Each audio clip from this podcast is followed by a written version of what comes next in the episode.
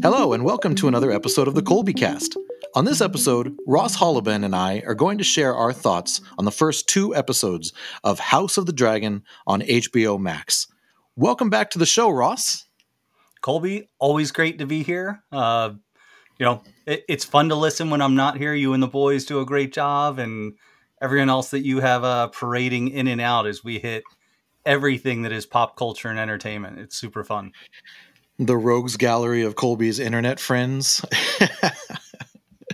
Well, I love having you on the show, and I'm so glad that you're back, and I'm really looking forward to our topic tonight because it's really your fault that I'm watching this in the first place. But before I, we I get am happy to that, to take, I am happy to take the blame on that, and I'm excited that you're doing it. Yes, you've opened up a whole new window into pop culture for me. Uh, so I'm glad. I'm really glad about that. But before we get there, I actually I have two big announcements that I wanted to make. And, and the first one is that this is actually the fiftieth episode of the Colby Cast. Congratulations. So, that's awesome, man. The time has flown by. It's only been, you know, what, since March, uh, late March. And uh, that's what happens when you put out two episodes a week, right? That and that's a lot of work. Like, and that's dedication. And anyone who does any podcasting knows how much work it is. So thank you for caring so much, and, you know, the boys as well, and how much they're contributing and, and being regular contributors. Like, it's super fun to see. And I, I'm especially excited for you all and what it'll be like five years from now when you're just like, man, remember when we were talking about this and that and just kicking this thing off? Like, it's super fun. And I'm glad you're doing it with the family that way. Well, you hit the nail on the head, because that's what I was going to say too. This has been so much fun. Uh, you know, the boys have been such a huge part of it. Caleb and Luke have been so generous with their time, and they're so much fun, you know, to talk to anyway, right? And I get the I get the chance to sit there and talk to them all the time, but, you know, recording it and putting it out there for people to enjoy as well is special. And it's also nice to have sort of, you know, we're documenting some of these fun conversations that we have, which is unique and something that I really hadn't thought would ever happen, you know, two, three, four year, years before. So uh, it's been a lot of fun. It's fun looking back just to see how much has changed even in the, the first fifty episodes. So you're right. What's going to be happening in the next five years? It's, um, it's, it's a fun milestone, and, and I appreciate all of the support that everyone has given me, like yourself and so many others that help promote the show on social media and that have come on and talked to me. And it's just uh, something that I look forward to doing all the time and continue to look forward to, to doing uh, on the, for the foreseeable future. Uh, but the other big uh, um, announcement, and maybe even bigger than that, is that tonight's beverage that I'm drinking in this big, massive cup is a, is a cup of iced coffee. And it's got International Delight pumpkin pie spice flavored creamer in it. And for me, that's a big deal, because that means fall is right around the corner, and it's only going to get to be about ninety-five degrees in Southern California rather than one hundred five degrees. But yes, the pumpkin pie spice iced coffee is on is on deck tonight, and I'm enjoying. So go ahead and f- feel free to share your thoughts while I take a sip. Wow, and that that's even prior to September beginning. That's a that's a big start. And I'm like, well, mine is not pumpkin. I have an orange can. And this is something that Tom Gross and I were both able to enjoy when he was here for Gen Con. Um, Sun King is a local Indianapolis brewery. And I have an orange vanilla sunlight cream ale. That sounds delicious. And it looks, or it, it smells, looks, and tastes like a creamsicle. Oh, so when it's hot out, it is like the best beer. Like that Gen Con day, it was pretty hot out, and we went out there, and I, I took a sip, and I was just like, man, this is just, the creamsicle is staying here with me. So this is, uh, you know, we, we've, we've got our orange powered uh, drinks going this evening. So congratulations and cheers. We didn't even coordinate that, right? That's um, that's tremendous. Yes. So cheers right back at you from two thousand miles away.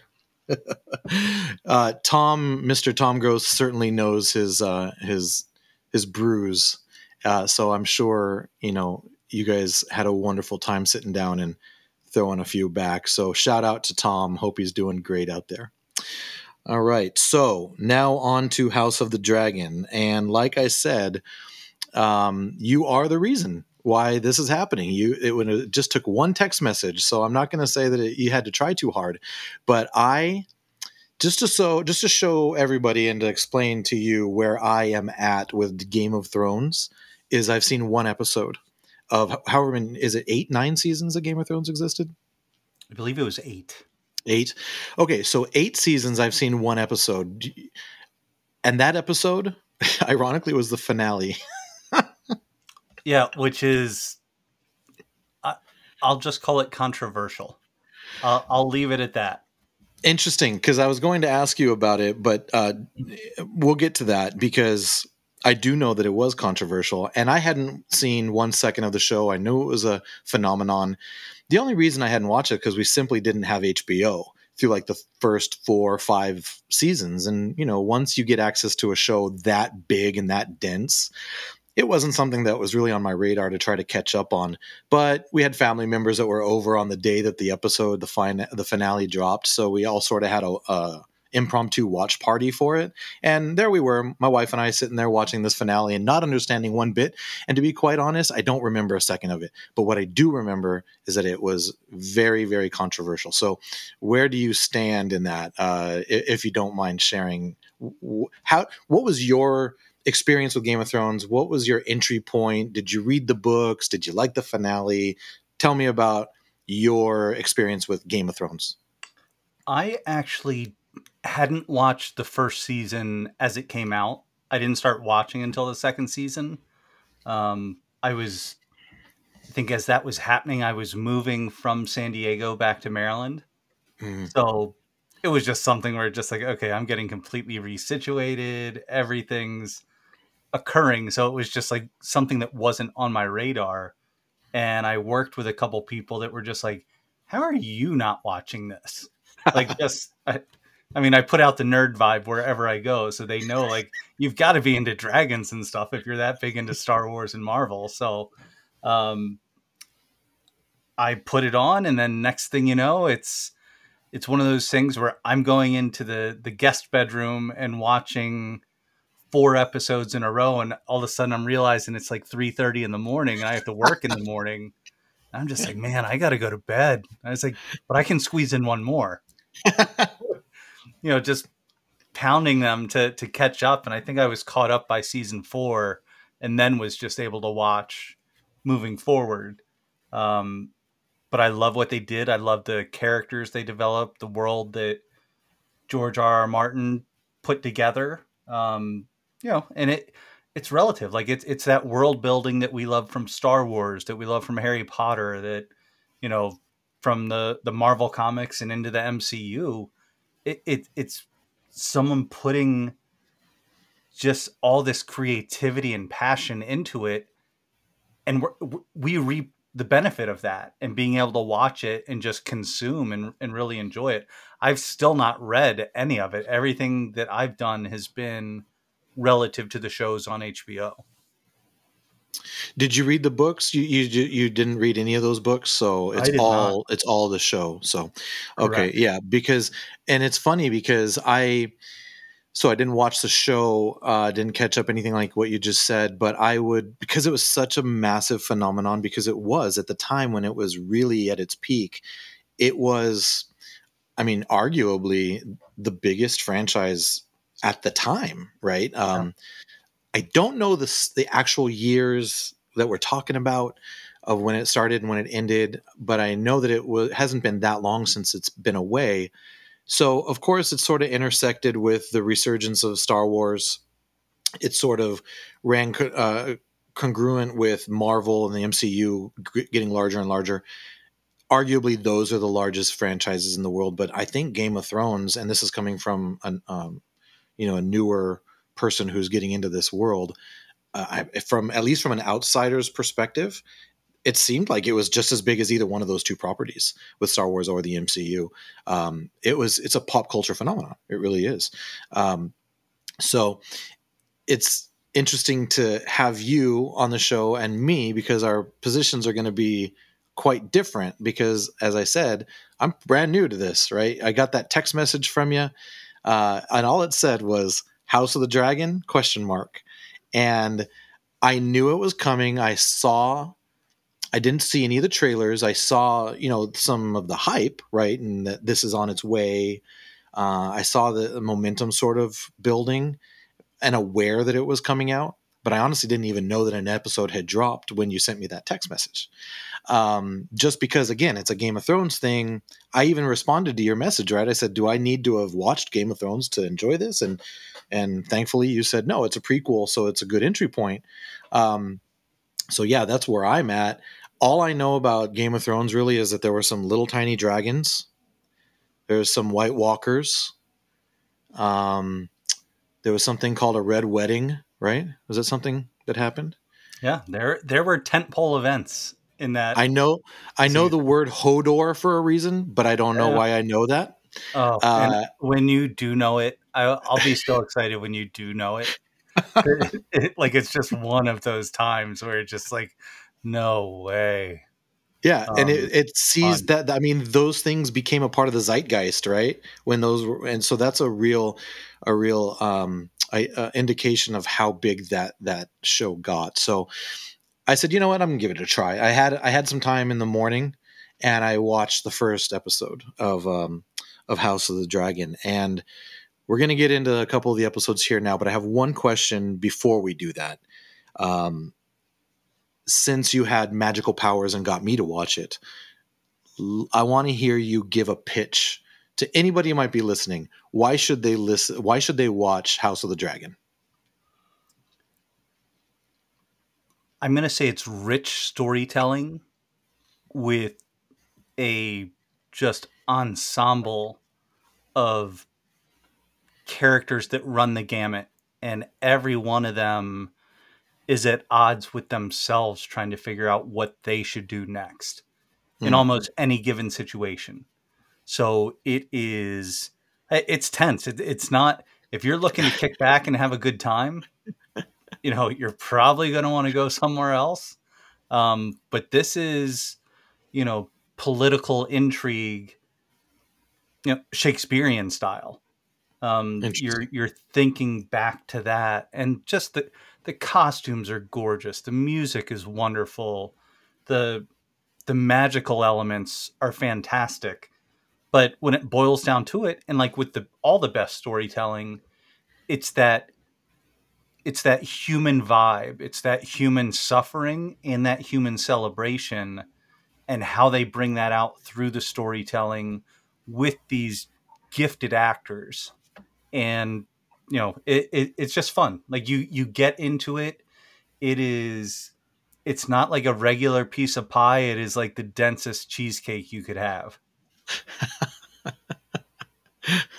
Okay, so we're just gonna we have to get into the episodes here now, because you're using words that are that are just they're hitting right where I want them to hit, because those are the words I was going to use to start to describe what I saw in from the from the get-go. So let's just do it. Let's get into um we'll start out with episode one. So from this point on, if you haven't watched House of the Dragon, stop listening, because we're going to get into spoilers potentially, uh, and then go check it out and then come back and listen to the episode. Um, I have notes written down just of impressions, and I don't necessarily want to go through the, um, the episodes, you know, beat by beat and talk about uh, what people have already seen. I just want to hear your thoughts on Anything, anything, honestly, anything. So let's start out with just your general impressions of, of episode one um, of House of the Dragon. Yeah, I'll say it, it picks up with the true D N A from Game of Thrones. Like it, there's that richness to it, like I mentioned. There's you know, just seeing the armor that's coming out, the weapons that people have, the the furniture in the castle, the, the candelabras that are just... You know, they are literally on fire. It's not like a candle. It is like a a mass of flame hanging from the ceiling. That that's how they're reading. Um, small council chambers, seeing seeing the Iron Throne in a younger version um, that you won't have known the the other version of it yet. Mm-hmm. Um, but just kind of how it's laid out in the throne room. All of it is wonderful, and it like it, it builds off the same stories. Like I, I, it's it's that who can you trust? What is happening? You know, as they're trying to figure out, we're getting back to back stories of who is the appropriate heir for the throne, and people making their pitch to be a part of it. But you know, everyone trying to keep it in the family, trying to keep the bloodline as pure as possible, playing the political game of, hey, this, this would be good for us if you did this, or this would be great for you if you did this. And it's all of that intrigue. It's all of that, you know, it's that game of risk, you know, that you're playing and trying to outsmart everyone and be steps ahead. And who can you trust? Yeah. And, and, and I'm quickly learning the answer to that question is no one. Very wise. Very wise. I, I, yeah. Uh, and tense. You, you mentioned the word dense, and I wrote that in my notes too. This is dense storytelling. There is nothing light and surface level about any of this. And you can tell from the get go, right off of that, that, um, I'm, I, I apologize. I'm not going to get the phrase phraseology correct, but it was the, the, that big council meeting that the first king, um, called to determine his heir. Right off the bat, you're right. You see real physical sets. You see, I, I don't know how much of how many of those people were, if any of them were C G I or matte painting or what the deal was with them, but it seemed like there were just thousands of real people sitting in a massive room that almost looked like ruins. And you, you I almost felt like I had I, I turned on the, the subtitles, which I usually won't do on a first viewing of something because sometimes they distract me uh, away from the visuals. I'll, I'll focus too much on the words to make sure I'm catching things. I'll do that on a second or a third watch of something if I'm watching like a She-Hulk or a or um you know The Mandalorian or Book Boba Fett, something like that.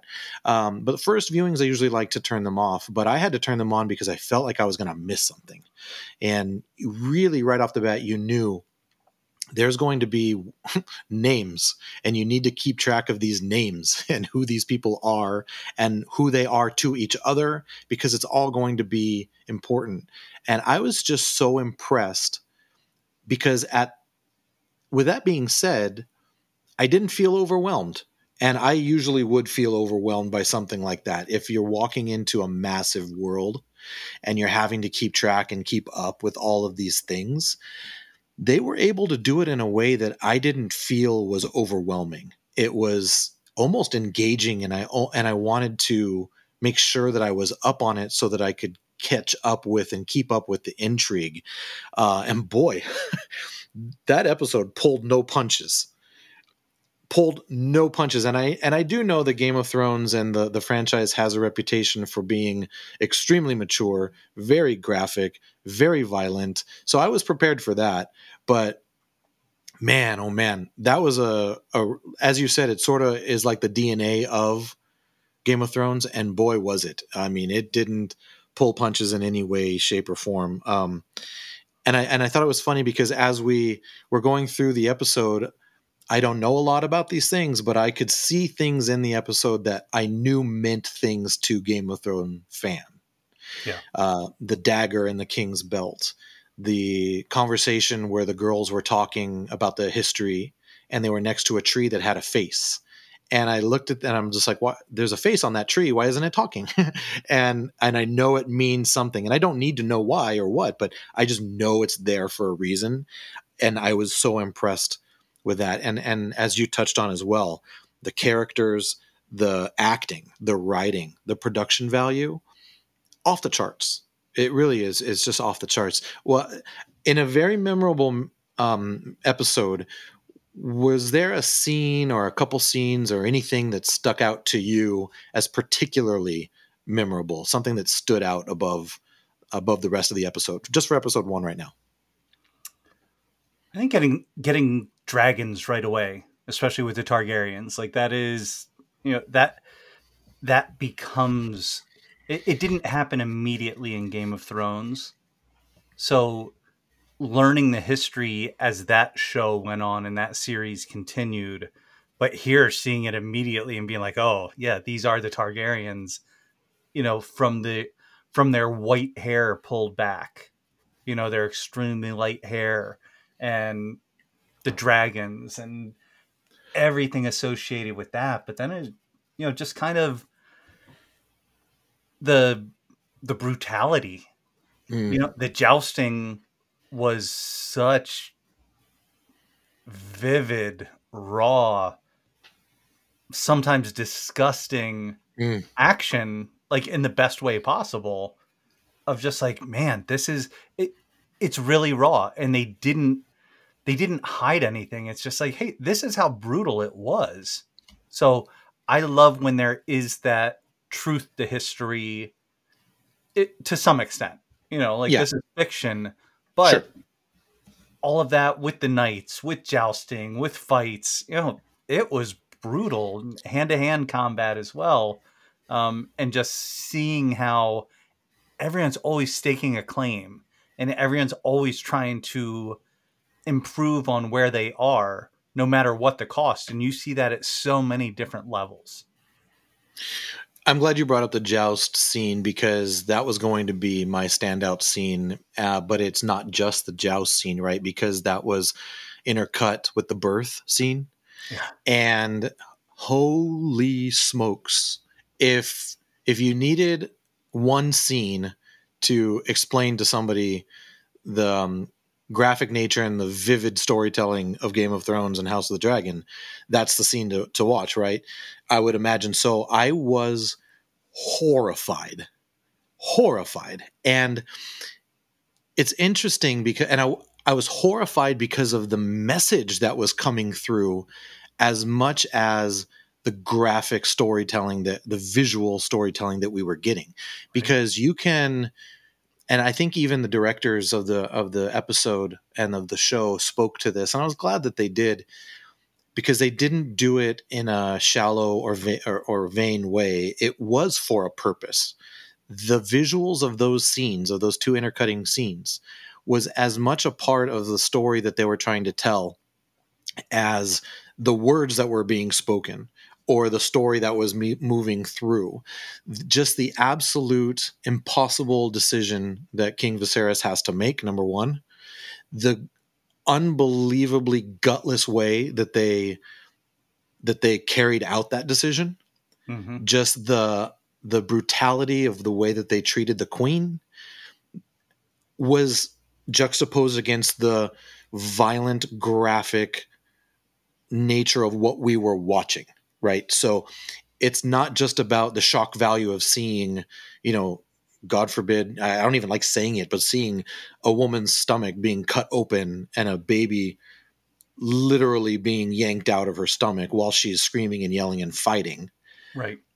That's one thing to do, but they're doing it for a reason because of the culture, the patriarchy, the sexism, the the terrible and graphic undertones of the world that we're watching the story in.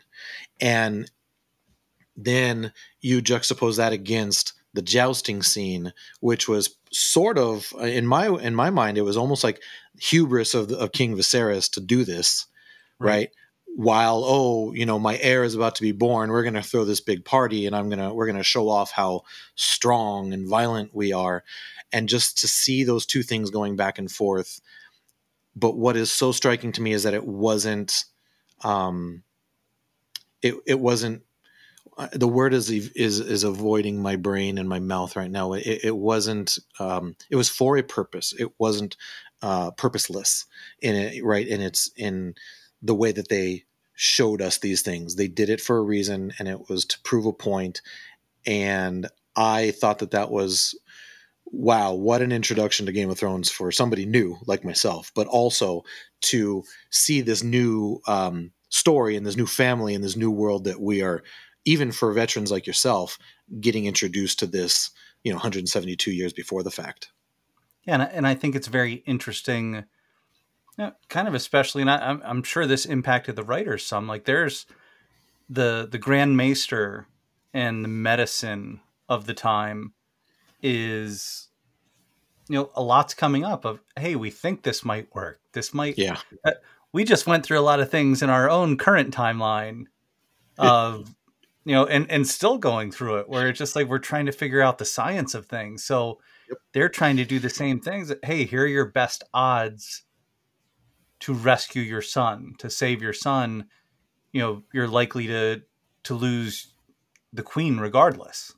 Yeah. And it's it's tragic. I, I don't think that I don't feel that King Viserys, you know, I feel like he very much loved her, but he's in this tough spot of, and, and they get more into this in this in the second episode, but it's his job to make sure he has someone to take over the throne next. So yeah, it, it just, again, it just, it tears at the, at the fiber of these individuals as they know their responsibility to the kingdom, but they're having to give up their humanity in the process to, to fulfill these, you know, these rules that have been set. It's a, it's, it's brilliant. It's really brilliant storytelling. Exactly what you said, because w- I, I want to get to characters. We're, we're, we're going to get to uh, episode two now.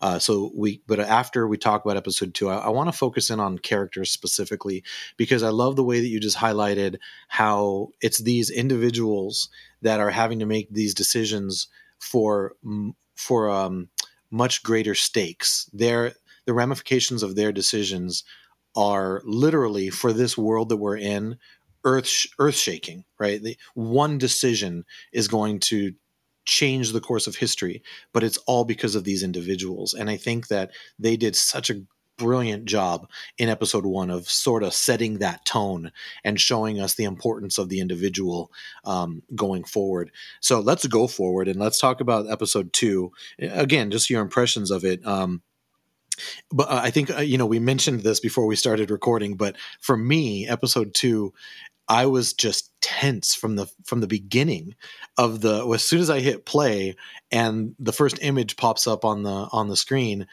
I was just tense. And I don't mind that. I like that. It's it's good storytelling. You just you never knew what was going to happen from scene to scene to scene. And this was sort of it was a much quieter episode than that first one. There was a lot of dialogue, a lot of exposition, a lot of chess playing, and it was just tense from the get-go. It was a slow burn, but it wasn't slow, right? It was intriguing. Um, and and I'll just leave you with this thought, and then I want to hear what you have to say about episode two. But Rhaenyra is a boss. She is a yeah. boss, and I can't wait to hear and see what what's going to come from this character. So what about you? How did you like episode two? Yeah, I mean, I, I agree. Same thing. It is, you know, just building off of it. Like, I, I feel like I'm getting back into it again. The, the way that Game of Thrones ended left a lot of people just like, wait a minute, what just happened here? And now it is, you know, it, it's... I've been wanting to be pulled back in, you know, mm-hmm. just because like where that left me, and I know a lot of fans, um, but now how they're getting into it and just the, the depths and, and not waiting around for anything. Like that's, that's one of the best parts of all the Game of Thrones season, regardless of whether you like certain things or not, they went after it all yeah. the time, and it's building in and building in. And the interesting part here is everything is at everything's at the kingdom right now for the most part. Like we finally leave a little bit during this episode. And that's what really got interesting about Game of Thrones is all of a sudden they would introduce a new place and you're like, ooh, how did they factor into this now? And you, you get a quick introduction, then you may not see them again for a few episodes. And it's just right. like, wait a second. I thought, what happened to these people? Yeah. And then it came back in. So it is, it's that quilt and all of those pieces tying together. Like it, it's, it's, it's like the most visually delicious lasagna that you're ever going to see, with all the layers and the, and the, everything melding together to, to complete this tale. So as this episode occur occurred and uh, Princess Rhaenyra, As, as she's going and, and she becomes, she knows what has to happen. She's all about action. She's not suffering the same uh, paralysis from analysis that the small council is. Yep. Because she's just doing in her mind what's the right thing to do, where everyone else is is gauging how's this going to impact shipping? How's this going to impact this relationship with that group far away? How so many business interests, and, you know, not like a ruling group or, or Congress or anything like that would ever allow the right thing to not happen because they're tied up with other things that they owe. But, you know, it, it's kind of occurring in this show. Yeah. I thought it was a cool way that they showed us that too, when she was tasked with choosing uh, the knight, right, to uh, head up the um, the knight, um, the King's Guard. And that was really interesting because the knights that they were bringing up, um, you know, they didn't look like the toughest dudes out there, right? They clearly hadn't seen battle, which was uh, an important point for the show to make for what um, Rhaenyra was doing. And then she she wanted nothing to do with that. She yep. wanted to see somebody that was going to be able to protect her father. And they brought up that one guy, and she ended up choosing him. He he had seen real battle, and then she was she got pushback from the hand, right? From mm-hmm. the uh, it was Otto, right? Otto Hightower, yep. uh, and his reasoning was, oh, but this knight is from this family, and this knight is from this family, and these families are important, and you're going to need to consider this and that. And she, all she was concerned about was who was going to be able to protect her father, which was the primary role of a knight. And yeah, and, and that she wasn't going to be dissuaded from that. Ser Criston Cole. So he was right. also the one that fought Daemon Targaryen in the joust. In the joust and beat him yeah. on the joust. So yes, you know, that that combo, as we saw in episode two, is not going away, and that is going to remain. It, and I'll take a step back here. Loving Matt Smith as Doctor Who, um, I think he's been fantastic through these two episodes. Like I, I love the character that he's playing as Daemon, and mm. you know, he's vile, and but he's in his mind it's justified. And that well, is, I'm gonna, that is the scary thing. Let's, uh, I'm going to, I'm going to ask you to hit pause on that because we are definitely going to be getting to Daemon Targaryen. He's going to get his moment to shine here momentarily, but I like that you brought up this, this will be uh, the last thing I, I want to talk about with episode two, and then we'll get into characters. Um, I like that you brought up the connection with Criston Cole and Daemon, right? Because we got to, we already got to see a little bit of what's to come on the bridge, which in an episode of what I felt was just stellar, stellar storytelling, the bridge scene to me was what stood out. I loved it. I loved the visuals of it. Just the, again, the, the tense atmosphere. They're on this bridge. It reminded me of, you know, Indiana Jones, the Temple of Doom, right? Which is one of the greatest scenes, I think, in cinema was that scene. Unbelievable. But this was akin to that, right? You had these two opposing forces on each side of this bridge. There's nowhere to go. And then all of a sudden, this massive red dragon comes out and in this show of force. And, you know, the Targaryens, or the at least the the the coalition of the king, they didn't look like they were in very good shape at that point. But here comes Rhaenyra, right? And I and I don't know the dragon's names. An is, unsanctioned Rhaenyra showing up. Right. Again, doing what she knows to be right and cutting through all the B S, if we want to say it that way, and just preserving. She literally saved people's lives by doing something she was not supposed to do. And again, that's why she's a boss. She is just, I'm going to do what I feel is right because she can. I don't know if... I don't know. You know, I know that there's a, um, a, uh, a, you know, like sort of a magic element to Game of Thrones. I know that there's uh, that kind of thing. So I don't know if she's got a gift or if she's just that attuned to what's going on politically, but she's got it, right? She comes swooping in on her dragon. I loved how she flew right next, right up and, and around Daemon's dragon, and then she lands, right? She just makes a big circle around everybody and she lands. And then she goes and she settles the dispute with diplomacy, with words. She, after showing that force, she didn't have to use it because she then went in and she used her intellect. She used her relationship with her uncle. And I thought that that was brilliant.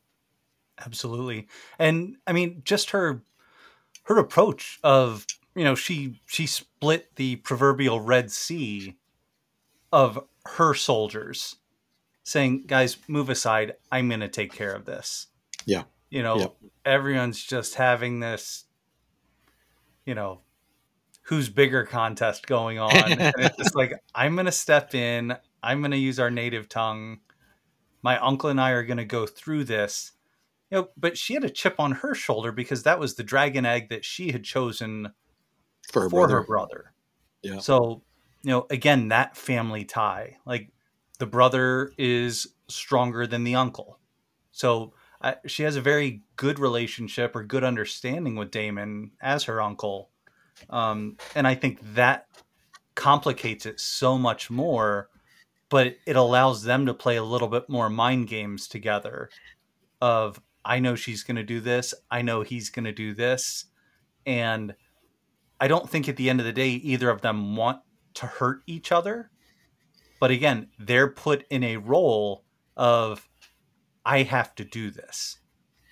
It's a perfect segue because let's talk about Daemon. Let's get, let's get into the, here. We'll hit, we'll hit the unpause button back on play. Uh, and, and we'll get into the characters specifics. Uh, you know, I've, I've got a, a handful of characters written down, and let's, let's take the rest of the time just to talk about them, because the characters in this show, after only two episodes, are so rich. There's so much to say about them. And what a really, I, I, I'm having trouble coming up with other properties that you can say the same thing about after having known a character for such a little amount of time. I mean, essentially what we have is a is a movie, right? Because both of these episodes are about an hour. So, okay, we have a, a movie with these characters. So sure, you're going to learn a good amount about, about characters in a two-hour movie. But this is a two hours of what? I don't know how many episodes we have waiting for us. Eight, nine, ten. I'm not sure. I don't even know if they've announced it. But we know that this is just the beginning chapters of a long story. So to know what we know already about these characters is just another testament to the excellent storytelling that these these people have put together. So tell me more about Daemon. Let me hear some of your thoughts about Matt Smith and Daemon Targaryen. Yeah, he he's the wild card. You know, he has...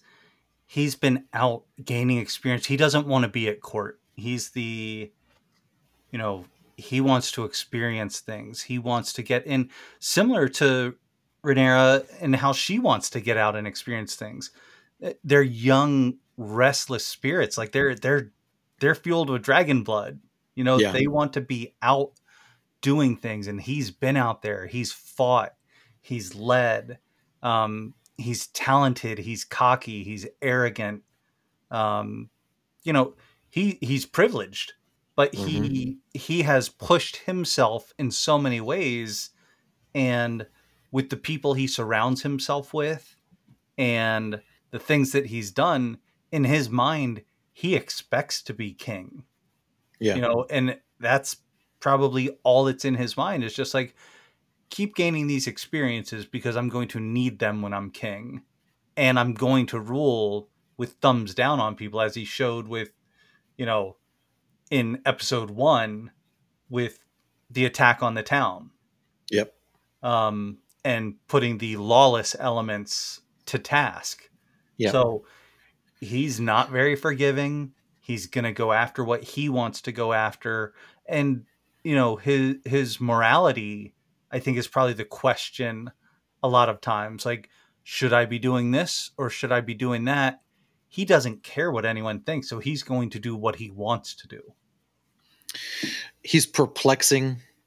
He's problematic, right? I mean, all these, all uh, how many words have we just used to describe this character? I mean, and and he's had... Poof, he, he, he's had a, a decent amount of screen time, but not nearly the most. Right. He he's I wouldn't even I don't know if he's been on the screen more than Otto Hightower.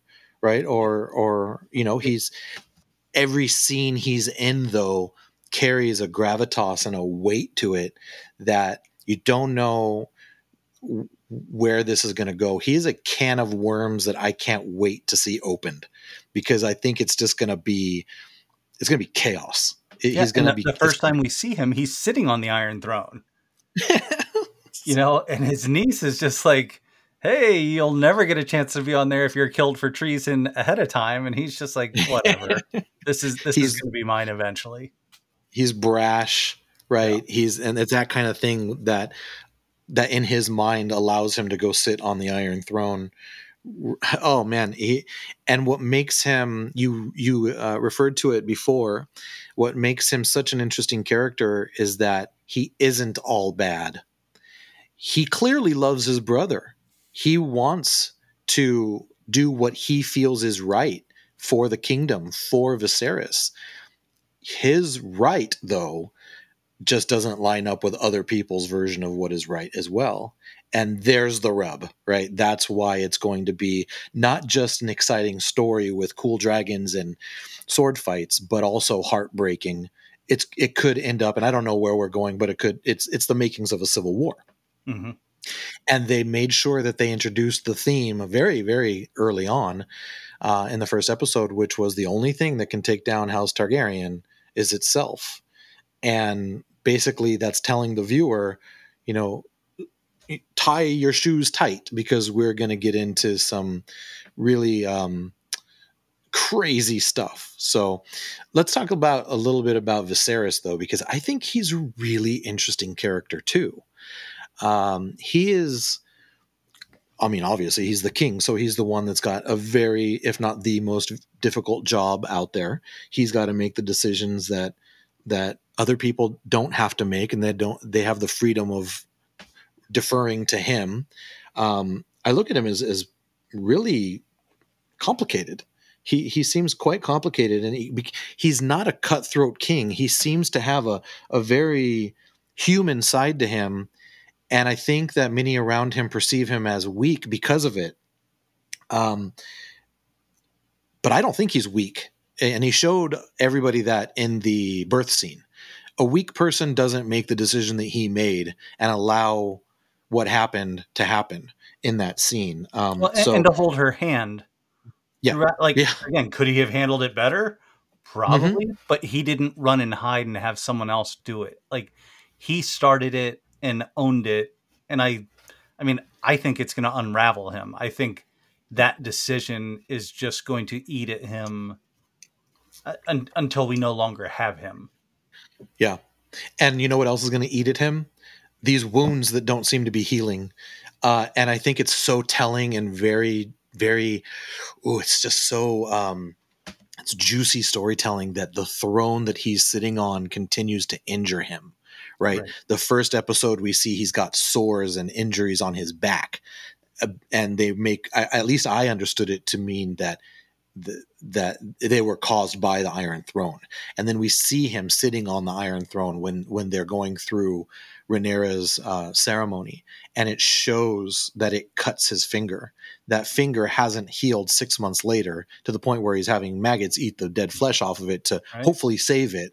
He's in trouble. And I mean, he's in trouble physically because it seems like, I, I mean, how poetic is that, that the throne is literally killing him or could literally kill him. Yeah. Ooh, that's juicy. Well, and especially as you have the thrones made up of all these swords, and it is, you know, this aggressive nature where who he is is so much more, as you mentioned, he's level-headed. He's very altruistic. He wants what's best for his people as much as possible. He doesn't he doesn't necessarily want to confront people. He will as the king, and he has shown that. But at the same time, he'd much rather things work out of their own accord and let people work it into a positive space. And like mm-hmm. even pointing out, you know, as, as Daemon's taking shots at Hightower, he's like, why do you empower him like this? You know, like one of his greatest thrills is just getting a rise out of you. Yeah. You know, and it, it's almost like talking, talking to two. I mean, you've got two sons. I grew up with brothers. Like it, yeah. it's, It's that thing of, okay, who's who's needling who, and are you are you getting a rise out of someone? Like yeah. some people super enjoy that. Like that's not my style. Yeah. To do that, I want everyone to feel comfortable, but I know people who just like they enjoy that. They enjoy. It's literally that. A way that people communicate. That's some people, and again, I, I am not that way like you, but that is a way that people communicate. And Otto Hightower doesn't understand that, and he looks at it as a threat to the king when really it's just Daemon being Daemon. But I'm glad you brought up Otto Hightower because let's talk about the Hightowers, Otto and his daughter Alicent. So a similarity where the fact that the mother of that family has been lost. Um, to me, Otto Hightower, as the kids say nowadays, is sus. That guy is the least trustworthy of the bunch, in my opinion. Of course he's the hand. Of course he's the right hand of the king. And he is... he's playing that game. He's playing that chess. That's why he sent his daughter to the king when the, when the queen died. He is he's making those moves that have now paid off because now the king has announced that he is going to marry Alicent. Otto Hightower is fine. He is what he is. I don't find him nearly as interesting as Alicent, because Alicent, best friend of Rhaenyra, similarly aged, I can't tell if she's just being a genuinely nice person and going to the king to help comfort and obeying father's orders, or if she is secretly thinking that, you know, this is going to be good for me, so I'm going to, I'm going to do this. You know, is, is she, is she almost secretly ambitious? I don't know. I can't tell yet. We can tell that she's kind. We can tell that she's obedient to her father. She's dutiful. But there could be a possibility of her being secretly ambitious, because things have certainly broken her way. And if there's one thing I know for sure, is that she, I would say she wasn't the best friend to Rhaenyra. Yeah, I, it, it it becomes very interesting with that relationship. And that that's, again, it, it's painting Rhaenyra in a corner where she's going to yeah. feel like everyone is against her. Like, her uncle wants the throne from this side, you know, outside of things. Her best friend... Um, and I don't know if she would be considered like a, a chambermaid or something like that. Yeah. Uh, right. For her, you know, has just been secretly getting to know her father and is all of a sudden going to become her stepmom. Yeah. And, and queen. So it's just like, oh, ha, you know, have a, have a day there, Rhaenyra. Like, yeah. You, yeah. You've, you've rescued some things, but the hits are going to keep coming. And I think it's going to be interesting with Alicent and what you talked about. If she is in on this, she might be safer, because mm-hmm. if she's if she is the kind, caring person, this whole thing may tear her apart as well, because it's about to get extremely rough. And I mean, we don't know if she knows the ailments he's dealing with, that Viserys is right. dealing with as well.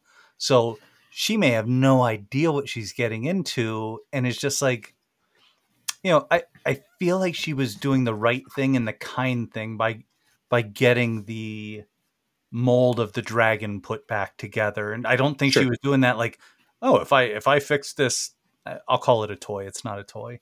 If I get this toy fixed for him, you know, he might make me the queen. Yeah. You know, I don't think that was her motive there. It was just I like, agree. oh, here's something I can do. Yeah. Um.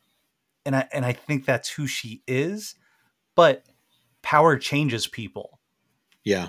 So we'll see what that does, and especially with her father, who's been called out by Daemon, who's been called out by other members of the small council, as you know, especially uh, uh Lord Corlys Velaryon, who yeah. they wanted his daughter to marry the king. You know, yep. and that was kind of gross at twelve years old. Um, very strange, but what what a great what a great actor she was. Oh um, yeah, in that scene walking along with the king. Um, but just seeing how this is all, again, we're only two episodes in. I believe it's a ten episode season, um, and they pack so much into every episode that who knows where we're going to be eight episodes from now. But I, I'm loving where it is. Two episodes in. Yeah. And I'm glad that you brought up uh, Corlys um, Velaryon and, and uh, his wife, Rhaenys, the queen who never was, right? I, yeah. That was, those were the last two. That's the last family I wanted to touch on. So we can, we can finish up uh, with them, because they're clearly going to be a big part of things going forward, at least in the foreseeable future, because of that final scene where we see Corlys in a room talking with Daemon. Uh, talking about we're the second sons, everything that uh, I, I actually I wrote down a paraphrase of it where he said, worth is not given our worth. He was specifically making it about him and Daemon, where he said, our worth is not given, it must be made. So talk about ambition, right? And and that's how he has grown to power. But not only has he is he a powerful person in a powerful family, but it's the Velaryon family, right? Mm-hmm. Where they have every right to go to the king, which is what they did, and propose that he take their daughter. Yeah, super cringy, right? I mean, but magnificent performance by that young actress um, on that short scene where they're taking the walk with the king and and, and the daughter. Um, so that made so much sense, and it should make so much sense to the king, because it would do nothing but strengthen everything about it. So these, you know, uh, Corlys and uh, Rhaenys have um, have that on their side. And so that's Corlys. Uh, and and if I could just mention Rhaenys real quick, I find her a very interesting character too, because she seems that she has suffered the sexism of this patriarchy.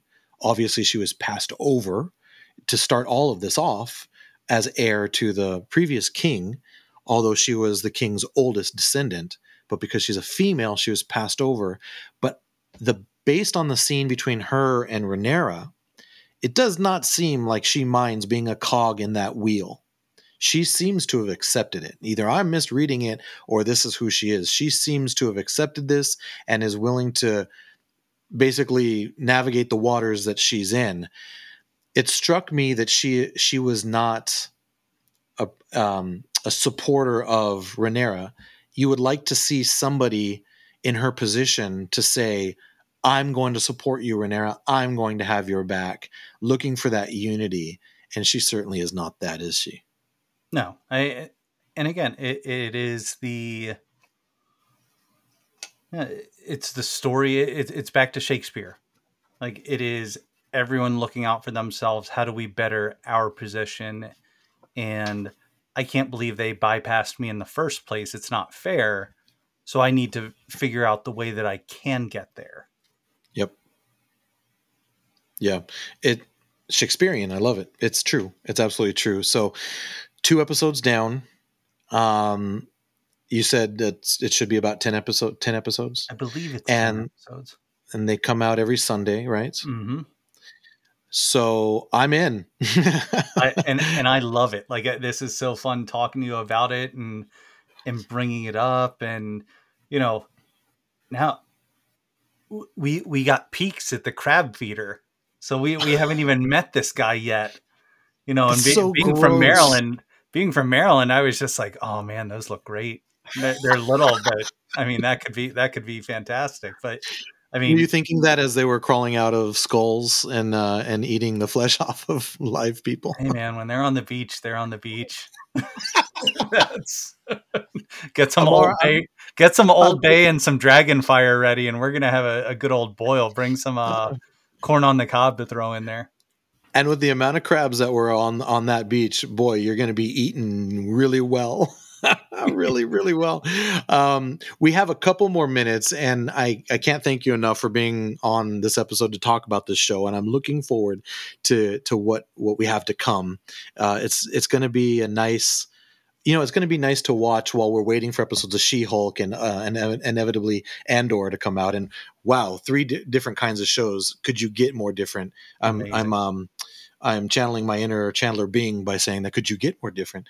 Um, But I did want to ask you before before I let you go, we, and we do have a couple minutes, uh, you recently went to go see a couple of movies in IMAX, and I wanted to hear uh, just a little bit about your experience with that, because the first one that I wanted to ask you about is E T in IMAX, and then just, uh, what was it, this past weekend, you went to go see Rogue One.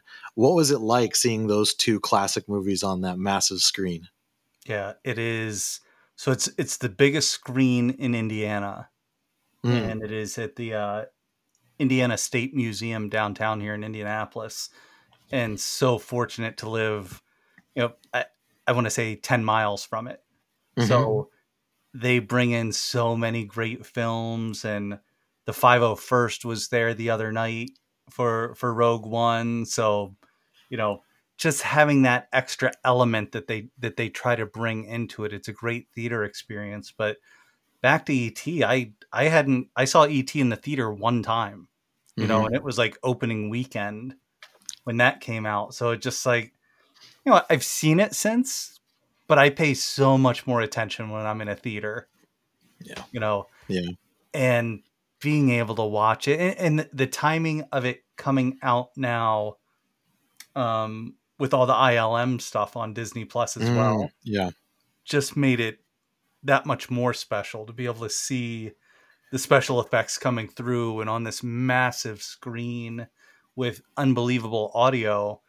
And it was, you know, it was magical, you know, and awesome. Monica went with me and, you know, she was just like, yep, I can't believe I cried during that. She's like, I've, I've seen it before. Here's this and that.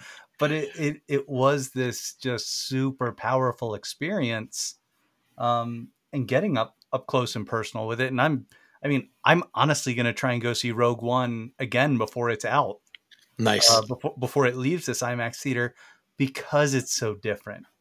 And that's because great. Rogue One is such an epic film experience. Yeah. That getting it in that type of theater and that type of surrounding, and people that go to that theater as well, for the most part, it's almost like going to see a movie in L A. Like, you're very yeah. fortunate in this regard where so many people in the industry are out there. Yeah.